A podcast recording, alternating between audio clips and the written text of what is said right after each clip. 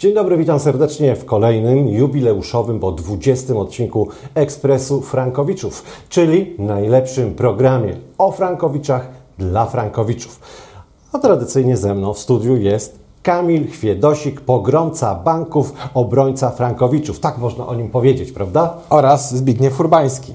Yy, wirtualnie można tak powiedzieć, duchem, bo nie ciałem jest z nami także pan profesor Leszek Balcerowicz, bo to jemu, jego osobie poświęcimy prawie cały program. Ale tradycyjnie rozpoczynamy od skrótu newsów. Leszek Balcerowicz. Destrukcyjne odszkodowania dla Frankowiczów. Leszek Balcerowicz i jego histerię na temat Frankowiczów. Bierzemy w obronę kredytobiorców.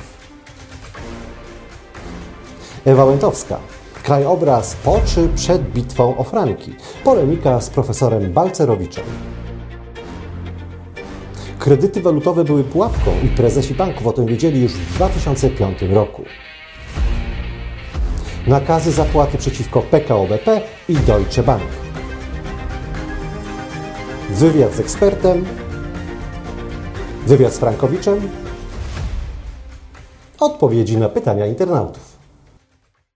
Zgodnie z obietnicą rozpoczynamy od profesora Leszka Balcerowicza, który ostatnio stał się bardzo aktywny w temacie frankowym, frankowiczów, tylko mm, skąd ten jego, to jego nagłe zainteresowanie, bo tutaj mi troszeczkę pachnie lobby bankowym.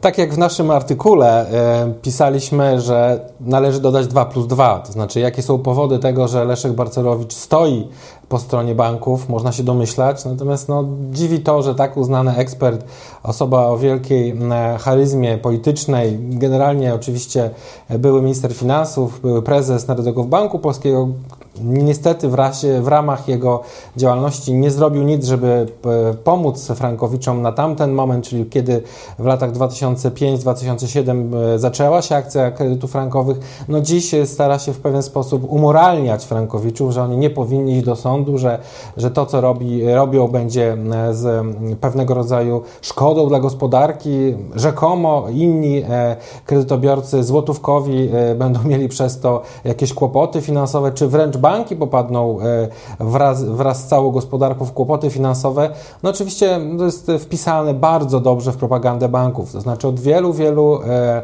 miesięcy widzimy nasilenie się propagandy. Powód jest jeden, to znaczy brak możliwości dochodzenia e, w zasadzie jakichkolwiek roszczeń przez bank. Tutaj oczywiście chodzi mi o kwestię argumentów, które by spowodowały oddalenie mm, roszczenia składanych przez frankowiczów, co też jak w późniejszej części materiału e, dzisiaj wytłumaczymy. Mamy już w tej chwili wydawane nakazy zapłaty zaraz po złożeniu pozwu, to znaczy, że sąd w zasadzie nie mając w ogóle żadnej wątpliwości, już po zapoznaniu się z pozwem, z pozwem decyduje o tym, że roszczenie jest zasadne, zarówno co do zasady prawnej, co do e, powiedzmy kwestii nieważności tej umowy na podstawie artykułu 58 prawa e, kodeksu cywilnego, jak i też oczywiście uznania roszczenia na zasadzie teorii dwóch kondycji. No tu przypominam, przypominam, 16 lutego 2021 roku Sąd Najwyższy stwierdził, że teoria dwóch kondykcji jest słuszną teorią. Także y, powiem tyle, Zbyszku. No, myślę, że bardzo dużo można rozmawiać na ten temat i na pewno jest to e, istotna informacja dla Frankowiczów w ogóle, że poruszył pan profesor ten temat, ale myślę, że bardzo źle zrobił, że e, tak no, nie do końca, można przekonująco przedstawił swoje argumenty, a nasze argumenty, zapraszam oczywiście na naszą stronę Życie bez kredytu, tam na blogu jest dosyć długi artykuł na ten temat. Do, długi i cięty. E, mógł być bardziej w moim przekonaniu, ale oczywiście musimy zachować pewnego rodzaju zasady i reguły. Przy czym e, proszę pamiętać, że e, tu nie chodzi o formę wypowiedzi, tu chodzi o, to o przekaz. Znaczy chodzi o to, że argumenty, które posiadamy, wbrew temu, co mówi pan Balcerowicz, nawet zostały potwierdzone przez innych już ekspertów, którzy również weszli w polemikę z profesorem i absolutnie, można powiedzieć, wirtualnie stoją po naszej stronie, bo oczywiście tutaj nie mamy żadnego rodzaju, powiedzmy, komitywy w zakresie przedstawiania argumentów, ale one są tożsame, tak? to znaczy tożsame w tym kontekście, że banki w związku z tym, że nieuczciwie e, postępowały wobec, e, wedle e, w ogóle reguł prawa i wobec konsumentów, to faktycznie na chwilę obecną muszą liczyć się z konsekwencjami. No w dużym uproszczeniu, ja bym tak trochę taki kryminałkiem pojechał, nawet powiedziałbym, że, że tutaj taka sprawa jest, że profesor bierze w obronę przestępców, a poświęcić swój czas i pieniądze, przede wszystkim pieniądze, mają poszkodowani, prawda? Tak, no zdecydowanie. Natomiast no, tutaj akurat mamy taki system prawny, który nie oparty jest co prawda na prawa, prawie precedensu, ale możemy powiedzieć otwarcie, że ten system daje, w, w, jest wydolny na tyle, że jesteśmy w stanie e, liczyć na bardzo, e, można powiedzieć, prostą linię orzeczniczą, właśnie budującą nadzieję na to, że wszystkie sprawy powinny być zakończone e, w perspektywie oczywiście dwu, trzyletniego procesu e, zwycięstwem Frankowiczów. Oczywiście e, jak jakim zakresem to zwycięstwo się zakończy, to trudno przed zgłoszeniem pozwu, a nawet w czasie trwania od razu powiedzieć, ale można powiedzieć, że już na chwilę obecną wiemy, że w większości przypadków dochodzi do nieważności, a skoro sąd e, ustala nieważność takiej umowy, stwierdza ex ante bezwzględną jej nieważność, no to również tutaj zachodzi teoria dwóch kondykcji z uwagi na e, orzecznictwo, prawo i oczywiście też e, uchwałę Sądu Najwyższego. No ale dlatego my bierzemy w obronę Frankowiczów, prawda, i tłumaczymy Państwu, o co chodzi, skąd ta nagła aktywność pana profesora, co zresztą skomentowała pani Łętowska, prawda? I weszła w polemikę z panem, e, z panem profesorem. Tak, no e, pani profesor Łętowska jak zwykle pięknymi słowami opisała to, jak widzi tą sytuację.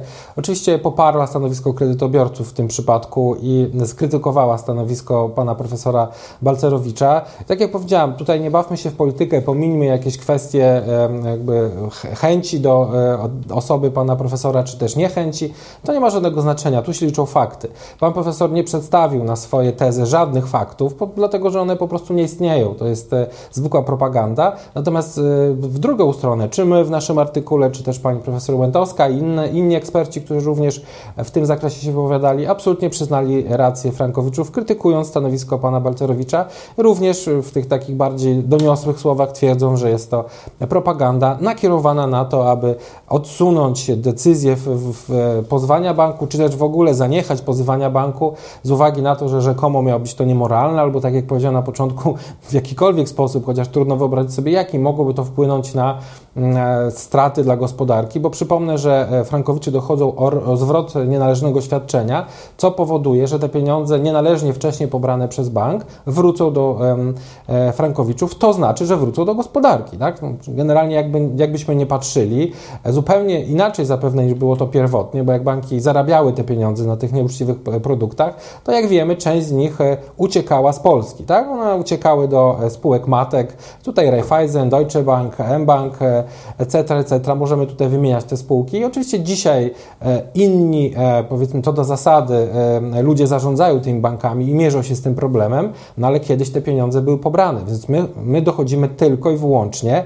zaznaczę jeszcze, tylko i wyłącznie o zwrot tych środków, które były nienależnie pobrane, a one wrócą do gospodarki, więc ja w ogóle nie rozumiem tezy i powiedziałbym, że akurat to mogę powiedzieć bardzo wprost. Moim zdaniem stawianie takiej tezy to przystoi takiemu głupkowi e, ekonomicznemu, a nie profesorowi e, ekonomii, tak? E, byłem ministrowi finansów. Także oczywiście straszyć sobie można do woli, przy czym też trzeba się w związku z tym liczyć z reakcją, można powiedzieć, w drugą stronę, to znaczy z taką krytyką i mam nadzieję, że pan profesor, mając świadomość, co zrobił, e, no jest e, świadomy też tego, że ta krytyka w tej chwili spływa e, w kierunku jego osoby. Widocznie mm, opłacało mu się skrytykować, tak bym to określił. No comments. Tymczasem Business Insider Polska przypomina białą księgę Związku Banków Polskich, której można, na podstawie której można dojść do wniosku, że prezesi największych polskich banków już w 2005 roku wiedzieli, że kredyty frankowe to po prostu pułapka. Tak, no to jest fakt notoryjny, tak? Więc wiemy już od wielu, wielu lat, y, rozpoczynając w ogóle batalię 6 lat temu z bankami, mieliśmy już te informacje, tak? Przede wszystkim trzeba powiedzieć, że mieliśmy e, dokumenty, które są opublikowane później, po jakimś czasie, zostały opublikowane w, w prasie. Natomiast no, oczywiście nie możemy ich bezpośrednio wykorzystać w, w ramach postępowania sądowego, gdyż nie są to dokumenty e, istotne dla rozstrzygnięcia każdej konkretnej sprawy. Przy czym oczywiście one pokazują, w jaki sposób e, wyglądał w ogóle cały mechanizm. Oczywiście on wyglądał w bardzo prosty sposób. Na początku sami prezesi banków mieli świadomość tego, że są to kredyty niedostosowane do konsumentów, że również ryzykowne dla banków z perspektywy czasu. Natomiast oczywiście wyłoniły się banki, które były innego zdania i przez to, że one udzielały tych kredytów na bardzo dużą skalę, inne banki e, no, traciły e, klientów z uwagi na e, chociażby rory, po prostu na obsługę tych klientów. Między innymi jednym z takich prekursorów był w pewnym momencie Getting, który pan doktor, tak, przepraszam, nie pan profesor, tylko pan doktor Czarnecki wykupił banki, aby wykupić ich licencję i w zasadzie po to, żeby sprzedawać te toksyczne produkty. Przypomnę jeszcze oczywiście dalszą historię tych, tych banków i tych, tych mechanizmów, które pan Czarnecki wymyślił, czyli polisolokaty również nieważne, getback, etc., etc. Także tutaj było bardzo dużo, e, to był plan oparty oczywiście na e, produktach, które były bardzo wysokiego ryzyka względem mm, konsumentów, a one nie do końca były dostosowane do tych konsumentów, w szczególności wracając do kredytów, następnie e, wszyscy niestety prezesi banków poza tutaj wyjątek PKO SA, czyli ten z żubrem, gdzie właścicielem na tamten czas był Unicredit, który nie wyraził zgody na e, taką akcję kredytową, mimo wszystko, mimo tracenia klientów, gdyż miał świadomość, że w latach 90. E, we Włoszech Unicredit jako bank działający na terenie Włoch no, miał ogromne problemy z tytułu takich kredytów, łącznie z zarzutami i prokuratorskimi i aresztowaniami, i dlatego już nie chcieli, żeby to się powtórzyło tutaj. Natomiast no, pozostała niestety część tutaj finansjery, prezes prezesów jednak, e, można powiedzieć, e, wzięli pod e, uwagę ten interes ekonomiczny, nie zwracając już uwagę, uwagi na to, co pisali jeszcze kilka lat temu sami w swoich oficjalnych pismach, mimo, że tu zaznaczę, że wówczas kurs franka zaczął dołować. To znaczy każdy ekonomista ma świadomość, że jeżeli mamy jaką, jakąś tendencję, to w perspektywie gospodarki nie ma tak, że całe życie jakiś kurs idzie w jedną stronę. W pewnym momencie on odbije, zmieniają się okoliczności, kursy jakby gdybyśmy spojrzeli na kursy czegokolwiek, e, zawsze są, e, można powiedzieć, fluktuujące na rynku. Natomiast wiedząc o tym, że jest to ogromne ryzyko, mając świadomość też tego, że te transakcje typu CIRS, czyli te na, e, w drugą stronę zabezpieczające ryzyka banku są tanie, stwierdzili, że no, można powiedzieć pazernie pod, podchodząc do, do kwestii pieniędzy, że jest to dla nich opłacalne. No a frankowicze czy kredytobiorcy na tamten czas nazywani po prostu w jakiś tam sposób przełknął, być może może ten kurs nie urośnie tak wysoko, natomiast okazało się, że niestety te kursy wyrosły, e, urosły w, niebo, w niebiosa i nie wiadomo kiedy skończą rosnąć. Dzisiaj znowu przeglądając e, kolejne mm, e, notowania kursu, znowu przekroczył 4,20. Także widać, że nie ma żadnej stabilności w zakresie całego mechanizmu. Natomiast ja przy, chcę tylko zaznaczyć, że nie sam kurs jest problemem dla frankowiczów, tylko cały mechanizm. Dlatego, że nigdzie w umowie żadnej nie ma wprost napisane, że rata kredytu będzie uzależniona od całego mechanizmu indeksacji jako zadłużenia, była mowa tylko i wyłącznie o tym, że kurs franka jest stabilny. Najczęściej mówiono frankowiczom, że jest to około 15-20% możliwej fluktuacji, natomiast absolutnie nie mówiono, że całe zadłużenie może być uzależnione od franka i przez to może iść również w górę w ślad za kursem franka. Także tutaj no, ani z umów nie wynika, ani nie wynika z zeznań świadków, bo mamy już wielu przesłuchanych powodów na salach sądowych i żaden z nich e, nie potwierdził wersji banku, że miał świadomość niczym nieograniczonego ryzyka, a w szczególności, że to ryzyko ma wpływ również na zadłużenie, można powiedzieć inaczej, na uwiązanie w ten kredyt e, po prostu danych e, osób zaciągających taki kredyt. A my teraz przechodzimy do wydarzeń. Jest o czym mówić. Mamy dwa nakazy przeciwko zapłaty, przeciwko PKO BP i Deutsche Bank. Kamil, opowiedz o tym, bo to jest ciekawa sytuacja. Tak, wydane w marcu nakazy zapłaty dotarły do nas już oczywiście drogą pocztową. Możemy się tym oficjalnie pochwalić, państw, podzielić z Państwem i pochwalić tym, tym, tym zdarzeniem. Pochwalić się nie dlatego, że to jest e, kończąca decyzja w sprawie, ale nakaz zapłaty pokazuje, że sąd co do zasady i co do wysokości uznaje roszczenie. Czyli przypominam, że mamy roszczenie główne w tym naszym pozwie kaskadowym o zapłatę z tytułu nieważności umowy. Są to wszystkie kwoty świadczone 10 lat wstecz, zarówno w złotówkach, jak i we frankach. No, oczywiście bankowo mamy nieważność umowy, czyli teraz e, oczywiście bank ma dwa tygodnie na złożenie sprzeciwu, co zapewne w jednym i drugim przypadku będzie miało miejsce, ale jest to już taki, można powiedzieć, bardzo e, daleko idący przekaz e, od sędziego w konkretnej sprawie do, do banku, no, że on widzi, że to roszczenie jest zasadne, no i generalnie z perspektywy banku dalsze prowadzenie tego procesu będzie po prostu tylko i wyłącznie powodowało koszty. Y, być może takie zachowanie sędziów przemyślane jest na to, aby i obliczone na to, aby banki zaczęły wówczas proponować ugody sądowe, gdyż skoro koniec dnia jest w zasadzie znany, no to po co angażować się w dalsze koszty? Nasi negocjatorzy czekają na to, aby banki e, przyszły z propozycją realnych ugód opartych na nieważności, co zresztą w takim nakazie wprost jest e, opisane. Także tutaj chciałem powiedzieć, że bardzo e, miły jakby fakt, który zmienił się w podejściu sądu, dlatego że po kilku miesiącach już widzimy przy takim nakazie od złożenia pozwu, że faktycznie nasze roszczenie jest dobrze uzasadnione, jest zasadne co do wysokości, co do faktów prawnych, dlatego liczymy się z tym, że mimo tego, że pewnie bank złoży sprzeciw, no to te postępowania będą już prowadzone, ukierunkowane raczej na szybsze, szybsze zakończenie niż do tej pory postępowania trwały, chociaż z drugiej strony wiemy, że jest bardzo dużo nowych spraw. No, te ostatnie tygodnie to są rekordowe ilości składanych przez nas spraw w imieniu członków społeczności życia bez kredytu. Oczywiście jest to poparte również orzecznictwem e, bardzo korzystnym i y, mam nadzieję, że większość sędziów również takie nakazy e, zapłaty w najbliższych miesiącach będzie e, wysyłało razem z doręczeniem pozwu do, do banku. Jeżeli tak będzie, możliwe, że wpłynie to na zmianę powiedzmy stanowiska procesowego banku. Być może oni właśnie wówczas zrozumieją, że nie ma sensu prowadzenia tego postępowania w dłuższym, dłuższej perspektywie czasu. My zawsze, co powtarzam, jesteśmy gotowi na realne ugody, natomiast to bank jako przegrany musi do nas przyjść i musi coś zaproponować. Ewentualnie będziemy mogli wówczas e, w imieniu członków społeczności życia bez kredytu proponować jakieś oferty, natomiast tak jak powiedziałem, one muszą być oparte na nieważności umowy, gdyż te umowy po prostu są nieważne. A ja zapraszam Państwa na rozmowę z Frankowiczem, który jest dosłownie tuż przed wyrokiem. Posłuchajcie, jak on się czuje, co myśli, dlaczego zdecydował się zostać członkiem społeczności Życie bez kredytu. No, nie będziemy wspominać, jak zostaliśmy wrobieni w kredyt frankowy, bo na ten temat już się wypowiadałem. Natomiast dzisiaj chciałbym podkreślić, że e, dobrze, że trafiliśmy do społeczności życie bez kredytu, bo najgorszą rzeczą dla osób starszych, takich jak my, to jest wszelkiego rodzaju załatwianie, bywanie w sądach, a dzięki tej społeczności po prostu zajęto się nami i sprawa, o, o ile wiem od pana Chwiedosika, że idzie ku lepszemu, a nawet ku dobremu.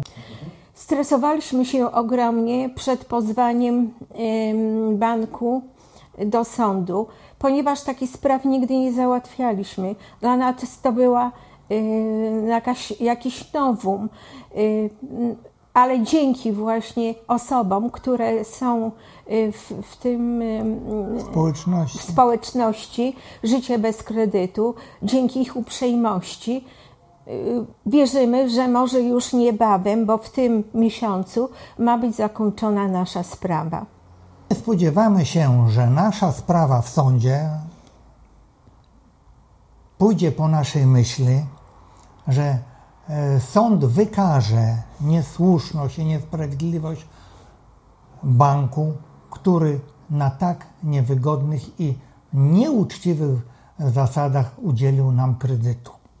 Mogliśmy liczyć na życzliwą pomoc społeczności życia bez kredytu, a w szczególności na bardzo pomocną e, radę e, Kamila Fiedosika.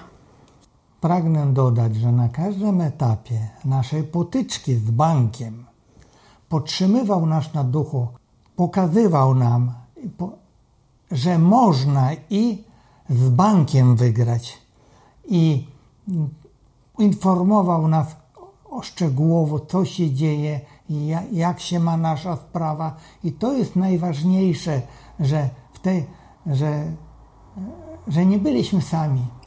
Dzięki niemu, dzięki jemu, jego pomocy uwierzyliśmy, że można coś osiągnąć. Można y, wygrać z bankiem.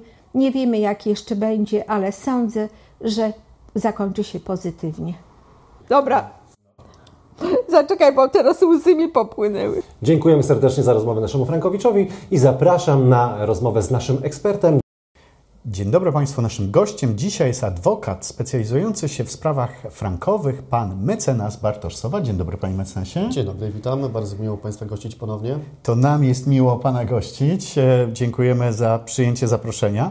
Panie mecenasie, słynny wyrok, e, uchwała Sądu Najwyższego, która miała zapaść e, 25 marca, mm, nie doszła do, do skutku, jest przełożony termin. Nie wiadomo na 100%, czy, czy rzeczywiście w, w terminie kwietniowym e, ta uchwała zapadnie. Czy to oznacza, że frankowicze powinni się wstrzymać z pozwaniem banku? Yy, No więc zaczynając od początku, rzeczywiście jest tak jak Pan mówi, uchwała, która miała zapaść 25 marca została przesunięta na mm, 13 kwietnia z przyczyn y, powiedzmy właściwie losowych. Mm, e, Odpowiadając na Pana pytanie, w mojej ocenie mm, Frankowicze nie powinni wstrzymywać się i czekać na, na, na mm, treść tej uchwały. Mm, Głównie z tego względu, że po pierwsze, e, każde oczekiwanie m, powoduje przedawnienie się jednej z rat sprzed 10 lat, prawda? Jak wiemy, termin przedawnienia wynosi 10 lat, więc każdego miesiąca przedawnia nam się, przeda- przedawnia nam się jedna z rat e, sprzed 10 lat. Po drugie, po wyroku, po uchwale, która zapadnie, e, miejmy nadzieję, 13 kwietnia, no ale też biorąc pod uwagę te warunki pandemiczne, to też przecież nie jest takie oczywiste. E, Natomiast zakładając, że zapadnie na 13 kwietnia, możemy spodziewać się jednak napływu mm, wzmożonej ilości e, pozwów do sądów. E, Podobnie jak było to po mm, słynnym wyroku Trybunału Sprawiedliwości Unii Europejskiej w sprawie państwa Dziubak, no to też na pewno spowoduje pewne opóźnienia w rozpoznawaniu spraw, no bo wiadomo, że sąd fizycznie nie jest w stanie przecież rozpoznać e, już w tej chwili, prawda, jak wszyscy doskonale wiemy, ilość spraw jest ogromna, a spodziewamy się, że będzie zdecydowanie, zdecydowanie większa i będzie taki boom po tym, e, po tej kwietniowej uchwale, więc e, również im szybciej pozew zostanie złożony, tym po prostu szybciej sędzia się nim fizycznie zajmie i tym szybciej dojdzie do merytorycznego rozpoznania sprawy.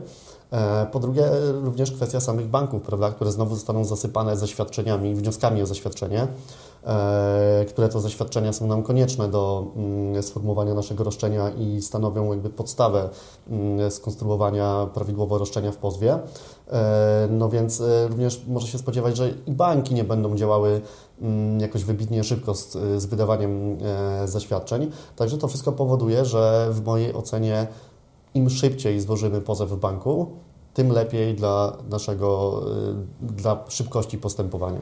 Mm, Natomiast, tak jak mówię, możemy się spodziewać y, wzmożonego ruchu, że tak powiem, jeśli chodzi o, o Frankowiczów mm, e, w najbliższym czasie, e, po tej uchwale, która zapadnie. E, Ale myślę, że jeszcze jeśli chodzi o samą uchwałę, to będzie możliwość odniesienia się przynajmniej pokrótce do tego, co tutaj, mm, czego tutaj gdzieś tam możemy się spodziewać. No bo te, rozumiem, że takie odroczenie uchwały, no to jest w to graj dla banków, tak?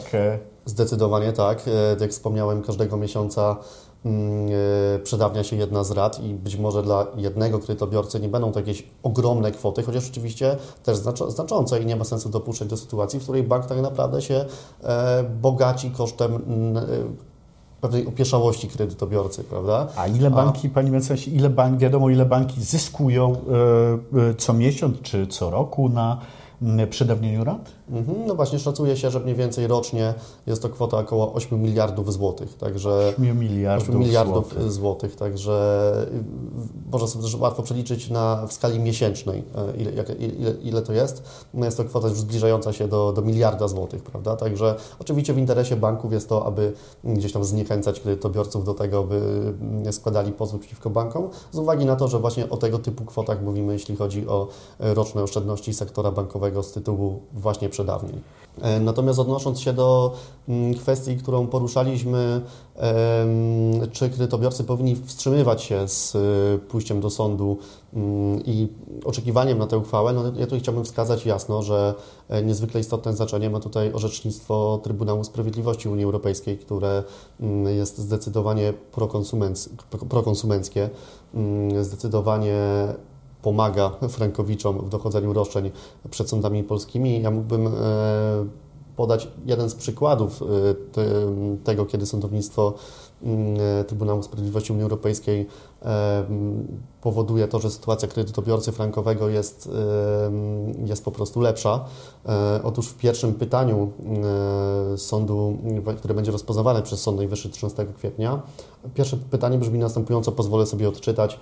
Mm, czy w razie uznania, że postanowienie umowy kredytu indeksowanego lub denominowanego odnoszące się do sposobu określania kursu waluty obcej stanowi niedozwolone postanowienie umowne i nie wiąże konsumenta, możliwe jest przyjęcie, że miejsce tego postanowienia zajmuje inny sposób określenia kursu waluty obcej wynikający z przepisów prawa lub zwyczajów. Więc chodzi o przypadek ewentualnego mm, zastąpienia przez y, sąd y, tych klauzul, które sąd uznał za niedozwolone E, w odniesieniu do kursu waluty, na przykład poprzez e, średni kurs e, NBP-u. I tutaj mamy, oprócz tego, że wynika to z prawa polskiego, mamy tutaj co najmniej kilka orzeczeń Trybunału Sprawiedliwości Unii Europejskiej, które, mówi, które jasno mówią, że jest to niedozwolone. I takim przykładem jest na przykład wyrok Trybunału Sprawiedliwości Unii Europejskiej z 14 czerwca 2012, który mówi tak, artykuł 6 ustęp 1 dyrektywy 9313 należy interpretować w ten sposób, iż sprzeciwia się on uregulowaniu państw państwa członkowskiego, które zezwala sądowi krajowemu przy stwierdzeniu nieważności nieuczciwego warunku w, umowie zawartej pomiędzy przedsiębiorcą a konsumentem na uzupełnienie rzeczonej umowy poprzez, poprzez zmianę treści owego warunku. Więc widzimy tutaj wprost, że Trybunał Sprawiedliwości uniemożliwia takie rozwiązanie, e, które pozwalałoby na zastępowanie przez, mm, e, przez sądy E, niedozwolonych warunków, e, czy to przepisami prawa, czy zwyczajem. Takich wyroków jest więcej. Tutaj może już krócej, żeby nie zanudzać Państwa e, takim czystym orzecznictwem napisanym typowo w języku prawniczym. Natomiast choćby wyrok Trybunału Sprawiedliwości Unii Europejskiej z 21 grudnia 2016, który mówi tak, do Sądu Krajowego należy wyłącznie i jedynie wykluczenie stosowania nieuczciwego warunku umownego, tak aby nie mógł on wywoływać wiążącego skutku wobec konsumenta, przy czym sądów nie jest uprawniony do zmiany treści tego warunku. Czyli Więc jeżeli, my, przepraszam, że wejdę w słowo, mhm. panie mecenasie, czyli jeżeli nie możemy dać kursu średniego, to po prostu nie mamy żadnego odniesienia, tak? I, Dokładnie tak. I ta umowa musi zostać unieważniona. Dokładnie tak. W tym przypadku chodzi o to, czy sąd może ingerować w treść yy, postanowień, yy, z czym jeszcze jakiś czas temu yy, zdarzyło się spotkać w polskich sądach. Natomiast mm, te przepisy jasno mówią, że takiej możliwości nie ma, więc spodziewamy się, że choćby w zakresie właśnie tego pierwszego pytania mm, zadanego przez panią prezes Sądu, Sądu Najwyższego, no nie ma innej możliwości niż potwierdzenie tego, co od lat mówi Trybunał Sprawiedliwości Unii Europejskiej, tym bardziej, że choćby jeden z tych wyroków jest z roku 2012, więc mamy przecież 9 lat, prawda, od, od, od, od, tego jednego wyroku. Panie mecenasie, e, pierwsza prezes Sądu Najwyższego zadała sędziom sześć pytań. E, na jedno z tych pytań, w mojej ocenie jedno z ważniejszych pytań, sąd e, wydał uchwałę 16 lutego. Co to oznacza? Rzeczywiście w dniu 16 lutego mm, Sąd Najwyższy pochylił się nad jednym z zagadnień e, dotyczących e, kredytów frankowych. E, jest to zagadnienie niezwykle istotne, ponieważ dotyczące kwestii rozliczania tych umów na wypadek ich unieważnienia. E, a więc e, w kwestii mm, e, stosowania teorii salda bądź zasady dwóch kondykcji, myślę, że to jest to, że widzą, też już jest doskonale, mm, są to doskonale znane pojęcia. Mm, oczywiście te pytania będą przedmiotem, to pytanie, właściwie to jest pytanie numer 4, Pani Prezes, będzie przedmiotem rozpoznania Sądu Najwyższego 13 kwietnia, natomiast spodziewamy się, że Sąd Najwyższy może po prostu odmówić udzielenia odpowiedzi na to pytanie z uwagi na to, że właśnie zostało dopiero co rozstrzygnięte. Ewentualnie być może będą to jakieś uwagi uwagi mm, takie uzupełniające uchwałę z 16 lutego. No jest to uchwała niezwykle, niezwykle istotna, ponieważ przeważyła mm, to, o czym mówiliśmy od dawna jako pełnomocnicy kredytobiorców, że jedynym możliwym mm, sposobem rozliczeń obu stron e, przy unieważnieniu umowy jest zastosowanie zasady dwóch kondykcji. I co do tego Sąd Najwyższy nie miał żadnych wątpliwości. Wskazał również na takie, powiedziałbym, nawet historyczne pochodzenie tego, tej instytucji, w sensie teorii salda, E, wskazując, że jest to instytucja wywodząca się z prawa niemieckiego, natomiast e, stworzona jakby czy wypracowana w zupełnie innych celach niż e, zaczęli to stosować w Polsce sędziowie rozpoznający sprawy frankowe, nie wdając się może w jakieś już typowo prawnicze szczegóły, mogę tylko zaznaczyć, że Sąd Najwyższy tutaj wskazał, że jedynym możliwym na gruncie prawa polskiego sposobem rozliczania tego typu umów jest rozliczanie w oparciu o właśnie zasadę dwóch kondykcji. Czy, panie mecenasie, czy jeżeli sąd e, okręgowy wyda wyrok, e, ja wiem, że takich wyroków dużo nie ma, ja wiem, że większość e, zdecydowana większość, 98 bodajże procent spraw frankowiczów jest wygrywanych, ale jeżeli się stanie tak, że sąd pierwszej instancji wyda wyrok i zasądzi na przykład teorię salda, unieważnienie kredytu na zasadzie teorii salda, czy w takim razie e, można się powołać na orzeczenie, uchwałę Sądu Najwyższego w drugiej instancji? Oczywiście tak, nawet, nawet należy się powołać na, na tę uchwałę, chociaż właściwie treść tej uchwały nie jest żadnym zaskoczeniem, ponieważ e, zarówno wcześniejsze orzecznictwo, jak i obowiązujące przepisy jasno wskazują na to, że jedynie zasada dwóch kondykcji jest zasadą, e, która powinna być respektowana przez sędziów rozpoznających sprawy frankowe. E, natomiast oczywiście jest to kolejne potwierdzenie tego, że mm, właśnie zasada dwóch kondykcji jest tą zasadą zasadą słuszną. Panie mecenasie, e, jeżeli można, to podsumuję, e, czy dobrze Pana zrozumiałem. E, uchwała Sądu Najwyższego jest bardzo ważna, aczkolwiek mając takie, a nie inne orzecznictwo Trybunału Sprawiedliwości Unii Europejskiej, nie musimy się wstrzymywać, bo, bo to orzecznictwo jest zdecydowanie na korzyść Frankowiczów. I mm, niespecjalnie warto jest czekać e, na uchwałę Sądu Najwyższego, gdyż e, no, będziemy mieli po prostu natłok nowych e, pozwów, co wydłuży znacznie postępowanie procesowe. Dokładnie tego się spodziewamy. Także nie warto czekać z uwagi właśnie, tak jak wspominaliśmy, po prostu na to, że każdego miesiąca tracimy kolejne pieniądze, które już bankowi zapłaciliśmy. Proszę Państwa, nie traćmy kolejnych rat, pozywajmy bank jak najszybciej prawo jest po stronie Frankowiczów. Dziękuję Panie mecenasie bardzo za Dziękuję rozmowę. bardzo, dziękuję Państwu. Zbliżamy się do końca naszego programu, czyli tradycyjnie Kamil odpowie na pytania naszych internautów. E, zaczynamy od Pana Igora, który napisał Umowa PKO BP przewidywała spłatę bezpośrednio w frankach szwajcarskich. Czy zapis ten uniemożliwia walkę przed sądem? E, nie, nie umożliwia to możliwości wytoczenia powództwa, gdyż pamiętajmy, że spłata jest tylko wykonywaniem umowy.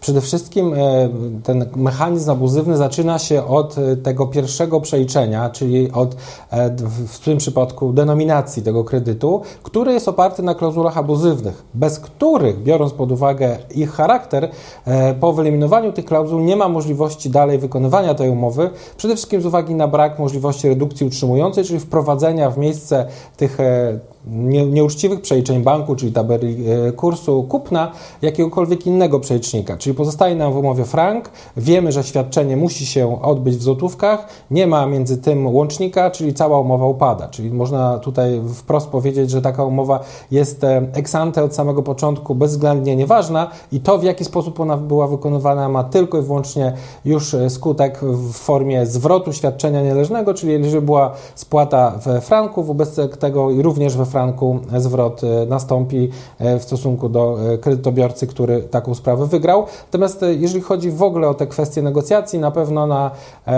ostatnim webinarze, zresztą na wcześniejszych również, ale na ostatnim webinarze, do którego zachęcam obejrzenie na naszym kanale YouTube czy na Facebooku, tam również te kwestie były dosyć szeroko omawiane.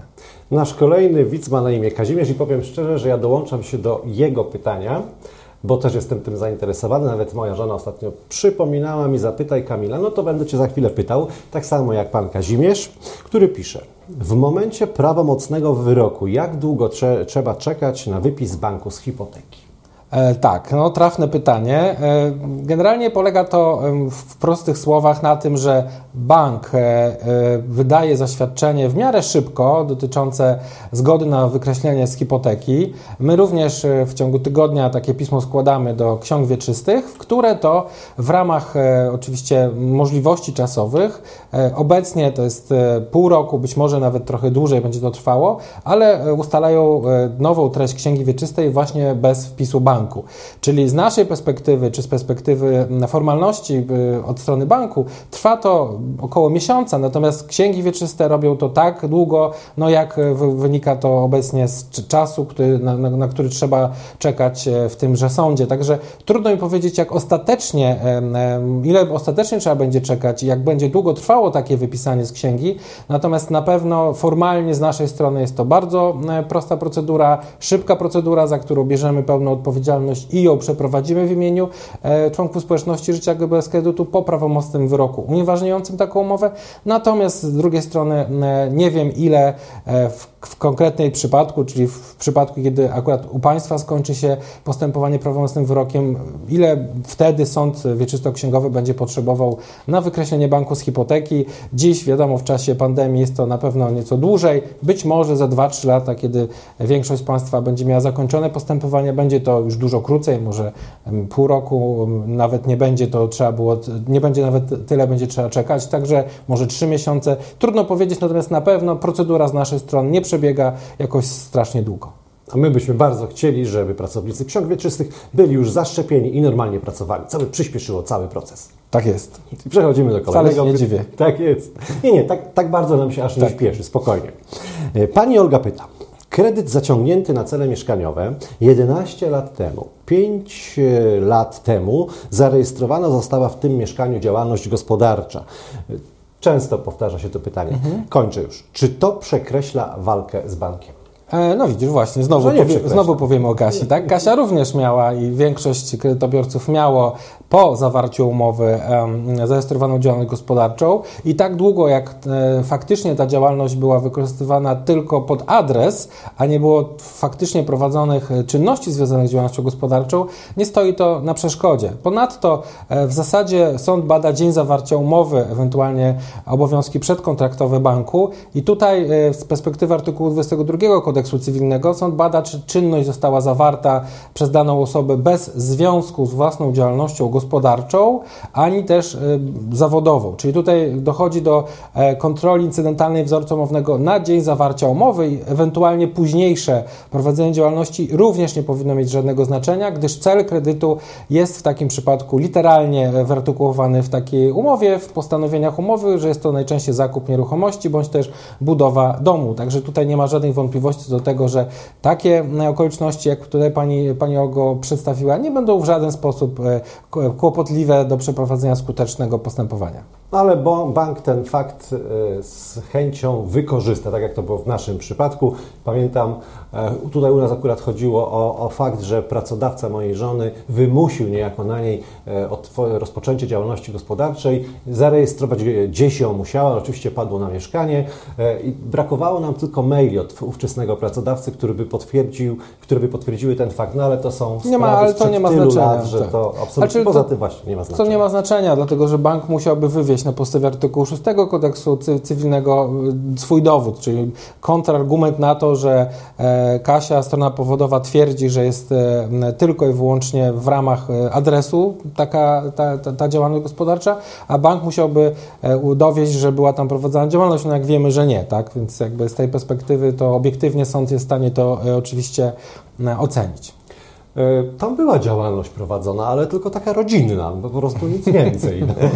niezawodowa. Tak, tak jest, niezawodowa. E, cóż, drodzy Państwo, dziękujemy za to, że obejrzeliście dzisiaj dzisiejszy nasz e, jubileuszowy 20 odcinek. Oczywiście będą kolejne, już się przygotowujemy do ich nagrań, a tymczasem bardzo Ci dziękuję. Ja również. Wszystkiego dobrego i do zobaczenia. Dziękuję Państwu i zapraszam oczywiście do obejrzenia naszego ostatniego webinaru, gdzie w bardzo obszerny sposób omówiliśmy omówiliśmy e, ewentualne skutki tego, tej uchwały, na którą czekają wszyscy Sądu Najwyższego i wskazaliśmy na to, że czekanie z pozwu nie ma żadnego celu większego, dlatego że mamy bardzo korzystne orzecznictwo Trybunału Sprawiedliwości Unii Europejskiej, które jest ponad to, co uchwala Sąd Najwyższy, a mimo tego również jest mnóstwo e, uchwał Sądu Najwyższego, tak jak na przykład ta 16 lutego 2021, które są ekstremalnie korzystne dla frankowiczów, wobec tego oczekiwanie na tą uchwałę, jeżeli ona w ogóle będzie miała miejsce. Nie ma większego sensu, dlatego na, w czasie tego webinaru